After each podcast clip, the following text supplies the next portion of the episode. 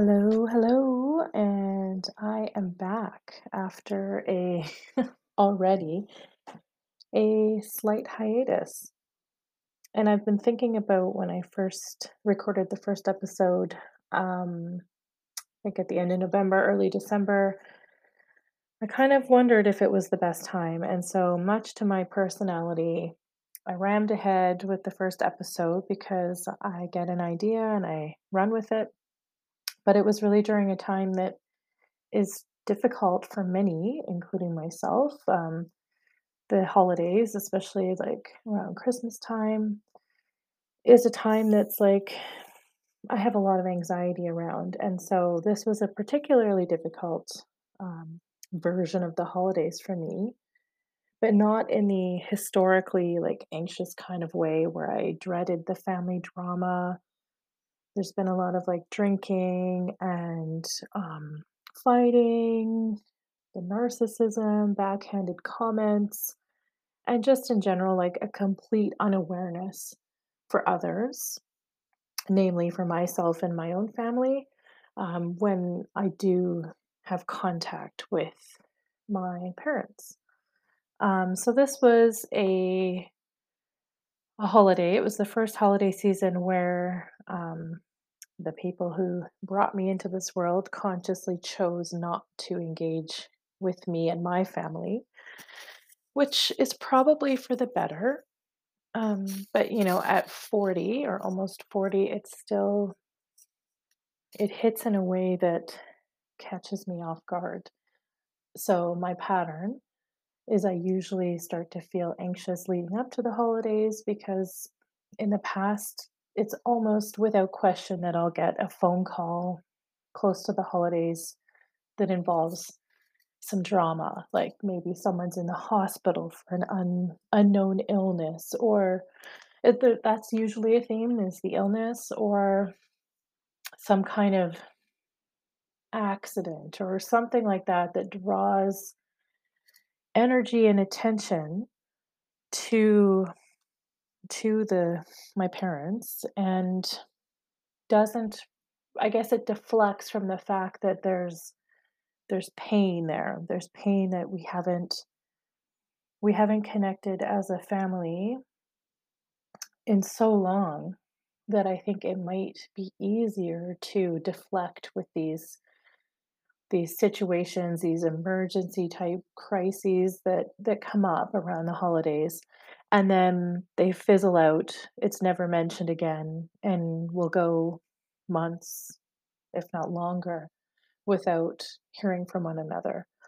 So that's sort of usually what I expect. Um, but I, I mentioned in the, the last episode that the last time my father spoke to us or spoke to me was uh, the beginning of September, and it was really like a critical moment where we were face to face and I I held firm to my boundaries. I established them. I made it clear that, you know, if you are are wanting to be part of our life, you're wanting to get your your own life together, to get sober, to mend some fences, if you will, then these are the expectations.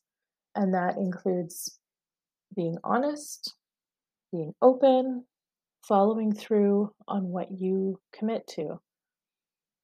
And I haven't heard from him since. And I did I did say, you know, if you do choose to go back to the life that you live and you know, return and be together with my mother because they were separated and there was a lot of drama inv- involving police. Um, you know, that if you return to that, then I just can't have that in my life and of my children's life. And so this year, um, no phone call, no message, no nothing. And so I take that as like, okay, that is the conscious choice to let us go. And um, you know, I always thought that that separation would come on my terms. I've done it unsuccessfully over the years, but really to realize that um, that he made that choice. He chose not to not to call me. That's fine. It's hard to swallow, though, when I think about my children because they're young. They're two and a half and four and a half, and you know, he did finally meet them in the last six months, and now they know that they have this grandparent figure and they ask about it and I'm I'm mad. I'm mad at myself for allowing allowing that opportunity to happen. Um, because it's now like a new kind of pain where I have to explain it in in a way that makes sense for young children while trying to keep myself together during these difficult conversations. So I'm going to talk about um, anger in a few minutes. I just wanted to sort of catch this up to speed because it's been a bit of time. I also mentioned uh, my older sister, Nicole, who does have plans to join in on the podcast in the future. Um, but that's going to take a bit of time. So, some of the work involved in these topics is reopening some wounds that still need some healing. So, at this time, um, with her blessing, I'll search forward on exploring emotions and how they manifest in this journey of unpacking the childhood and ongoing trauma. So things like CPTSD, so complex post traumatic stress disorder, which um, you know are is a, a lot of the symptoms of PTSD with the added layers of difficulty of controlling emotions such as anger, which we're going to talk about, distrusting many people or the world around us, um, things like that. So, I again, I just want to preface that by saying I'm not a mental health professional. This is just based on sort of a bit of research, lots of experience, and um, for the most part, I speak from the heart. So, yeah, I wanted to get into anger. And I think this is kind of a, a difficult emotion for a lot of people to feel. It's an uncomfortable place, especially for, I would say, like women or those that identify as women. So, anger is like one of the emotions we mostly associate with masculinity. It's it seems to be more acceptable for men to express anger take a quick moment to think of literally any example in movies, TV, music, literature, societal norms in general. Boys will be boys. Like, you know, for women and, and trans women or feminine people, it's considered less feminine to express our anger. And there seems to be a misconception that femininity excludes the expression of our anger. Personally, I have long struggled with acknowledging my own emotions, especially in a healthy way. And like many people, I'm sure, I try to stuff down the, so to speak, the ugly emotions because it's not typical for our societal expectations, especially with anger.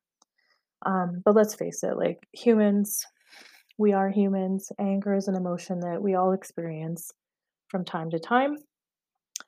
And I think that um, I'm coming to it now. I'm learning more about how I can name my anger and then express it in a way that works for me and those around me. So when I think about this recent scenario of, you know, my father choosing to, I guess, write us off, um, you know, there's a lot of emotions that are there, including like sadness and things like that. But I think I think I'm I know that I'm really angry about that. I'm I'm angry that I'm angry that I feel used and manipulated because I did open my I opened my heart and my door again despite my internal dialogue saying red flag, red flag, there's going to be hurt here. This isn't going to be easy. But I did it. I think, you know, I'm human and I still I still long for that family unity and that family connection that um, just isn't in the cards, I guess. But anyway, I'm angry because I I let my guard down and then I got burned. And not only in that sense, but I'm angry because my father is somebody that most people, if you ask them if they know him, oh, well, your dad's a good guy. You know, he's got a good heart. And I'm sure that that is the case. I'm not here to trash talk him in a way or either of my parents in a way that that is like malicious. But I think that that is a mask or it's a role that he plays because he very intentionally reached out to my sister and I this last summer in in such a way that we were we were emotionally available almost around the clock for a couple of months after not having much connection with him for so long because we both we generally felt bad. We the the scenario that happened between he and my mother was quite an escalation to something we expected. And so we opened our our hearts and we really did feel bad. And we were there at his beck and call when he needed emotional support regardless of what was going on in our lives our own families our own day-to-day struggles that, you know, we all experience. And then a lot of painful things came to the surface during that time, including some like pretty serious um, incidents when we were children. And when I called him on it in person, he just wouldn't take any accountability for it and tried to slough it off like, "Oh, well, you knew and I I had the police involved and you guys knew about this." And no, we didn't. And so now it's come to surface that there was some pretty significant um like abuse that had happened. And one of the expectations that I gave him on one of the times he came to visit was he needed to reach out to my sister and have an honest conversation with her. And he never did that. He he just didn't, and then he showed up unannounced again to my house and put me in this position where I had to get firm and, you know, set these boundaries, and when that happened, it was not pleasant, and I don't like to be somebody that's yelling and, like, physically in pain from being angry and hurt, and there I was doing it, and I don't like the way that that made me feel, but anyway, he still he made the choice to just, like, walk away from us and left us hanging. We provided this emotional support in a time that was I I don't know for him, but, like, it seemed like it might have been one of the more challenging times for him. You know, he was living out of his truck and he was, you know, there wa he was gonna get divorced, he was gonna lose his house and and all of that, and and then I got strong and firm with my expectations for respectful dialogue with me and my family, and he walked away from that and returned to the old patterns and just left us. Left us with not only having feeling used, but after ripping open some very painful experiences and then left us hanging. So, I find that I'm angry. I'm really angry with it, and I've been struggling with how to process that and how to do it in a healthy way. So, you know, I'm raising 2 daughters. I have a sister, she has a daughter, so I have a niece, and, um, I also have a nephew as well, but I'm just thinking about, like, the feminine energy, I suppose, and and, like, expressing anger, and, you know, as a parent, it's challenging to check yourself because when I feel like I'm getting frustrated in, you know, something trivial in a day-to-day experience with young kids, I just was finding I was rocketing up to a 10 in anger, and that's just not doesn't feel good. So I think I think rather than feeling ashamed, I feel like I like I'm grateful that I've been able to to pause and and name what I'm experiencing and what I'm feeling and giving myself permission to be angry. And I think, you know, a younger me or a less, I don't know, someone that hasn't spent as much time in therapy or examining these topics, um, you know, I would have turned to unhealthier coping mechanisms like like eating or binge drinking or just like avoidance. Um, but now, as annoying as it might be for for some, like I'm talking about it. I'm talking about like I'm angry. This is why I'm angry. It's okay to be angry. I think finding ways to sit with that and not feel ashamed. So, yeah, I, I guess, I don't know. I'm just wondering, like, how are other people expressing anger or like have you experienced the same kind of like shame or discomfort um, especially if you're a woman or someone that identifies as a woman like being angry um, without i guess without regret or like apology is feeling just free to be angry so just wondering where people are sitting at with that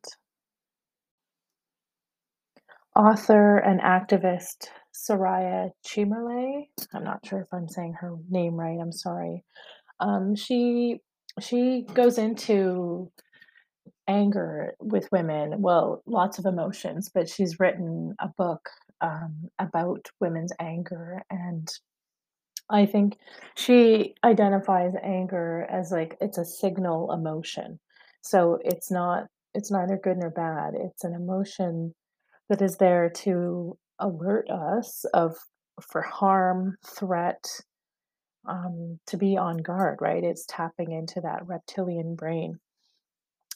But looking at it now, as I've kind of um, tried to articulate not so well, um, is that emotion is something that's gendered, right? It's a it's a construct on how we identify you know, anger is something that's more like masculine. We associate it as acceptable for boys and men, but not so for girls and women. So, severing anger from femininity is not serving anybody well. And I think in order to mitigate that, we need to have a greater discussion about emotional competency, how it's okay for all of us to express all of our emotions, including anger. And, you know, I keep coming back to my daughters and even myself as a woman, as a mother. Um, I think that I don't want to be instilling into my own children to swallow their pride and silence their voice when they feel that there's been an injustice, whether it's toward them or the environment around them. I don't want them to just be like, oh, it's okay, when inside they're screaming, what in the actual fuck? This isn't right. I'm so angry right now. Insert whatever expletive or whatever expression you can think of. And rather than having women being penalized for expressing anger, we need to be able to accept it for what it is as a human emotion. So, you know, as a woman myself, when I feel like there are many times I've felt just like white hot rage inside, whether it's related to my family, whether it's like on the road, and I'm not out there like having altercations, like road rage altercations, but Yeah, if someone cuts me off or nearly hits me or does something unsafe or idiotic, yeah, I feel angry about that, regardless of the situation. But instead of being able to freely express anger because it's been conditioned to stifle it down, that anger is getting tangled up with different harmful feelings like anxiety and fear. And I think we've been socialized to, to suppress our anger. And um, Soraya Chemaly, I'm sorry if I'm saying it wrong, you know, she goes into this in a much more articulate way about, you know, women's anger being linked with illnesses, like long-term illnesses, like chronic pain, autoimmune disorders, cardiovascular, anxiety, depression. This is amplified if you are at the intersections of oppression, right? If you if your social location is is not, you know, white middle upper class in Western society, if you are Black, Indigenous, you're racialized, you have diverse abilities, you're lower income, you name it, whatever it is, then you're, you know, you're even more so impacted by how anger or other emotions are impacting your health. So, you know, I think women's anger, feminine anger, whatever you want to call it, our anger is bringing about a great amount of discomfort.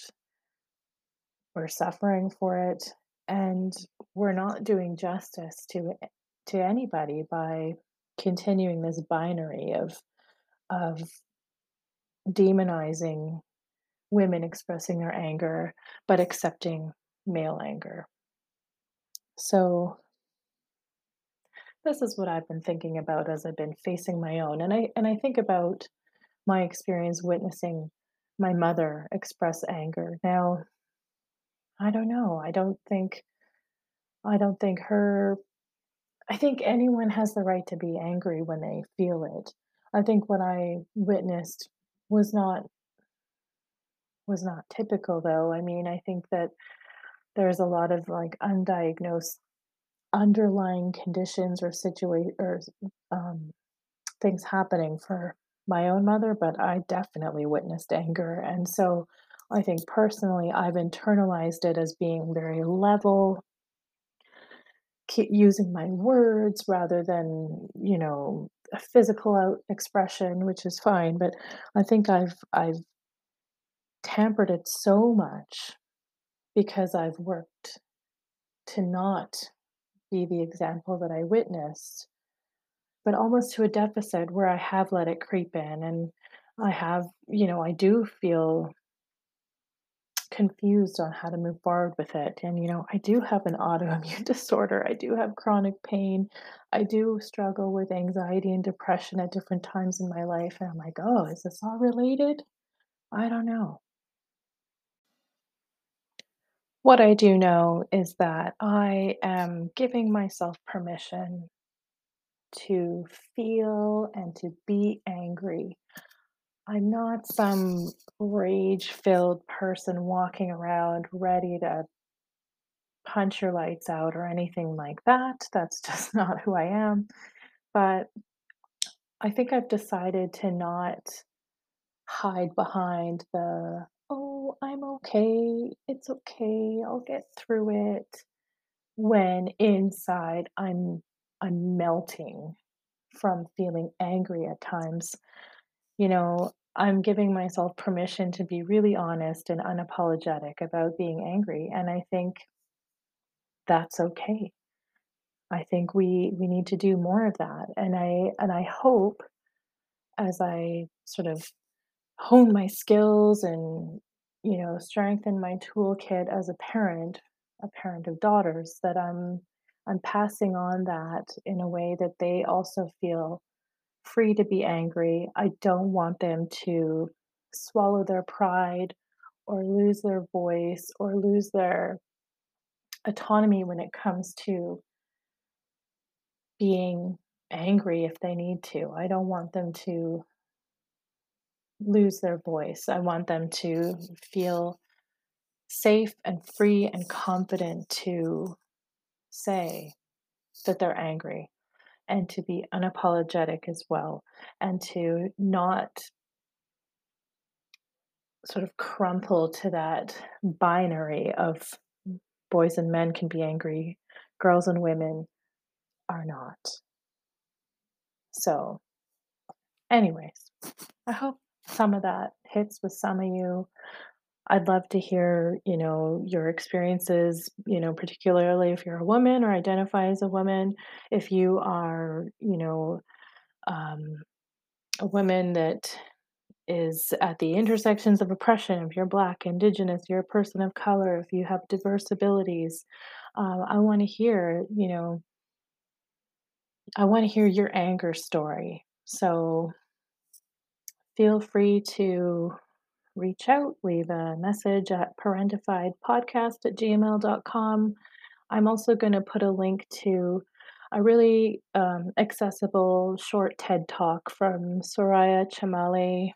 Again, I'm sorry if I'm saying your name wrong, um, that talks about anger and women. So I think I will leave it at that for today and have a think about sort of the next emotion expression of emotion I want to talk about in, in relation to my story and my process of healing.